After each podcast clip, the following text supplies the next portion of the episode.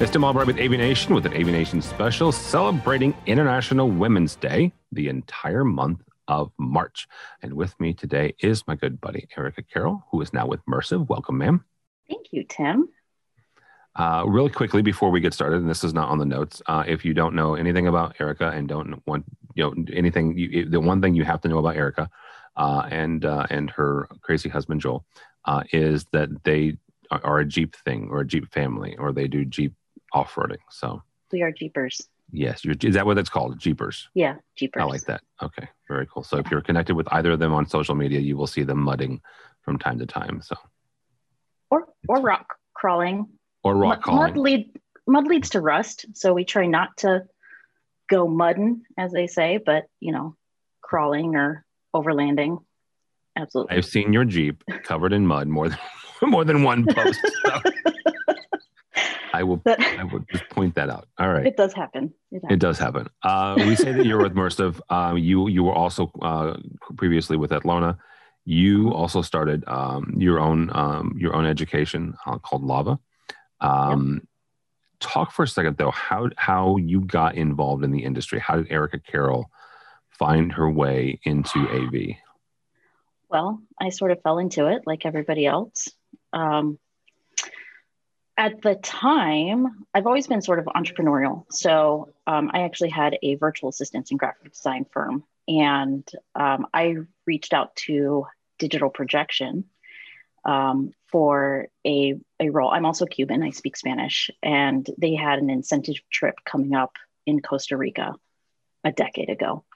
Um, and they needed help planning all of that, and that sat well with my virtual assistance and graphic design. And so I met with Mike Levy, and uh, I actually met with him a couple of times.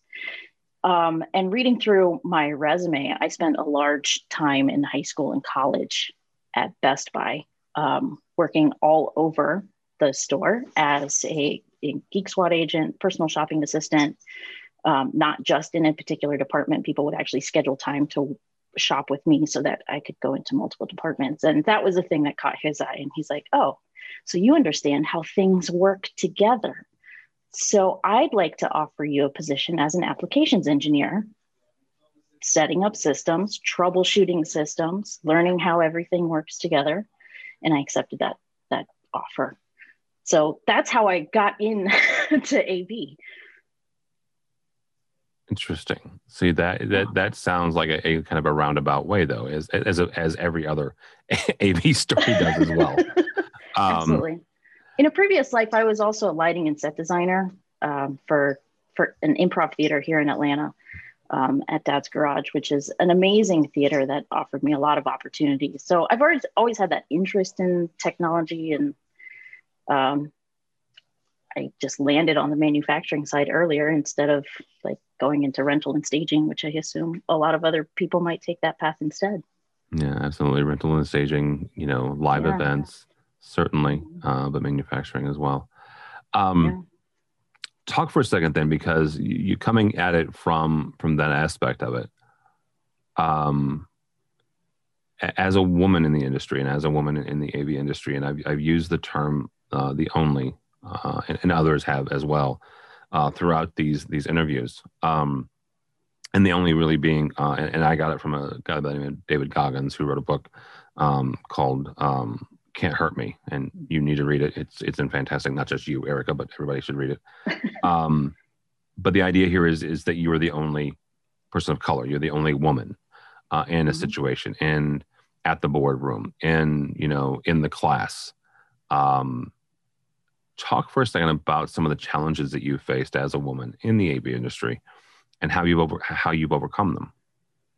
Sure. So um, starting at DPI, I was in a pretty unique situation, diving straight into technical ideas and um, being that frontline support when people would call in. I, I had to do a lot of proving myself as the only girl in the department, or when you, you know, call into the applications engineering department, you're expecting to talk to a particular type of person, and this is what you get instead. Um, having people say things like, Can I talk to a guy in your department? and I would say, I mean, I, you can. He's going to say the exact same thing I'm saying. Sure, why not? And everybody on in that team, I will say, has been. I mean, they were amazing mentors, and they were so supportive of me, and you know, sticking behind me, even if maybe something I was saying was incorrect. You know, giving that positive feedback first, and then saying, you know, maybe this is the only thing I would change.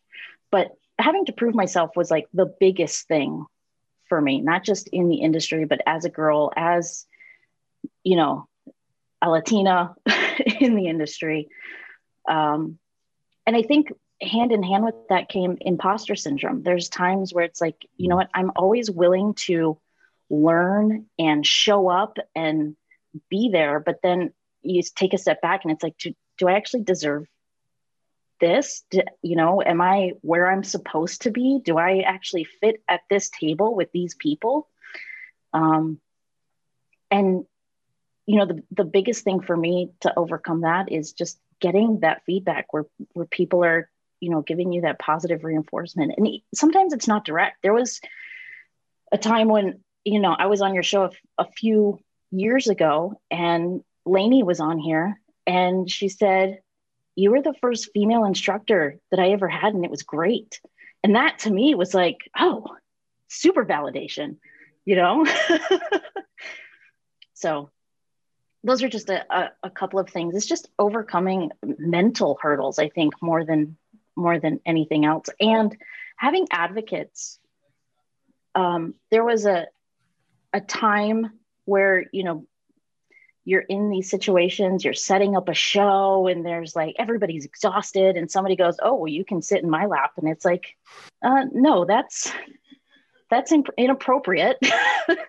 and having other people stand up for you and say, you know what, that's not okay. You can't just say things like that. Or um, I've been put in a position where somebody liked to like pet my hair. It was it was weird.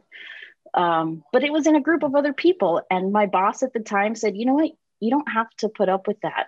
And you're not putting up with that in front of me. So I, I don't know, just having advocates to, to stand up for you. And I think it's just this shift that's happening in the industry of things that were appropriate in the past because it was so male dominated. And I take pride in being one of the guys, but at some point you have to say, like, yeah, that's funny, but hold on a second. Let's just think about what you're saying first. Talk for a second about about you know the the need to work harder to be to be taken seriously, right? Um, and, and this is again mm-hmm. again a common uh, a common uh, story that I've heard the last couple of months is you know the the need to prove yourself, the need to you know um, why do you think that is, and, and, and when do you think we'll get beyond that? Well, I think it happens because that's that's just sort of this um, in in a when you're in when you're around so many men, there's this thought that the the girl is usually going to say something like, "Hey, can you do this for me?" When in my own right, I need to be able to do for myself. And I don't want to have a dependency on men or feel like I'm um, being a, a, squeaky wheel or dragging down the team just because I'm a woman. So I, I think that's always been something that I have faced um, personally. Again, I've always been one of the guys, so always been being able to hold my own, especially in theater and technical theater. Um, when it comes to anything that's labor related or you know anything like that i don't want to be seen as as the weak link. Um, so i just think it's important to always sh- show up and be your best self so that people can trust you and feel like you're part of that team. And i think that trust is a huge part of being in a team. I don't know that i see it going away anytime soon. I think that we still have a, a a way to go. There's a long road ahead of us, and we're already, you know, going down that path with women's councils and um, showing this advocacy for women, not just in the industry, but in general in any male-dominated field. I just think that the more we're aware of it, which is currently happening, the closer we'll get to feeling that equality where we actually belong on the same field. I don't know how long that'll take. One of the um, questions that we we kind of developed uh, with with some other um, friends was the idea that when you face a hurdle, uh, especially in, in, a professional setting, you have a you have a choice whether that's a whether it's racism or misogyny or or you know, gender bias. Uh, you can choose to face it like like you did, or you can choose to say, you know what, I'm I'm out of here. I, I'm going to go a different direction. Why did you choose to face it? I think I chose to face it more than anything because I fell in love with the industry. I fell in love with the people, and um, I really feel like AV as an industry is just an extended family. You know, we all meet at InfoComm. Everybody's wearing different colored shirts than last year. um, but it's all it's a big family reunion, and the people are are are there. And when you meet the right people, you have those advocates, and you have you know people that will stand up for you when you can't stand up for yourself. And the tech is cool. I'm i'm like a gadgety person. So i don't know. I like technology and i love the people in the industry. All right, very good last question for you miss Carroll um, take a look you you are you are younger than i am so you have many years ahead of you before you retire but when you do look back mm-hmm. and what do you want to see change Oh, that's a great question. So, my immediate thought is I'd like to see more women in the industry, more of an equal ratio. But I think that's difficult to say that it would happen where we are currently because I think that starts way back in even like K 12, right? As girls are growing up, not just um, getting into computers or like STEM programs in that way. I I'd like to see the industry evolve as as um, something that becomes an option for young people to be a part of. Mm-hmm. Very good. Erica yeah. Carroll from Mersive. Thank you, ma'am. Uh, how do people connect with you or Mersive if they are so inclined? Absolutely. So you can go to mersive.com or you can reach me directly at e carroll. It's two R's, two L's at mersive.com. All right, very good. Erica Carroll, thank you so much for your time. Uh, for us, for AVNation, go by our website, avnation.tv. That's avnation.tv. You'll find interviews like this, as well as our two weekly programs. One's called AV Week, the other is Resi Week, looking at the commercial and residential side of the industry. All that and more at avnation.tv. That's avnation.tv.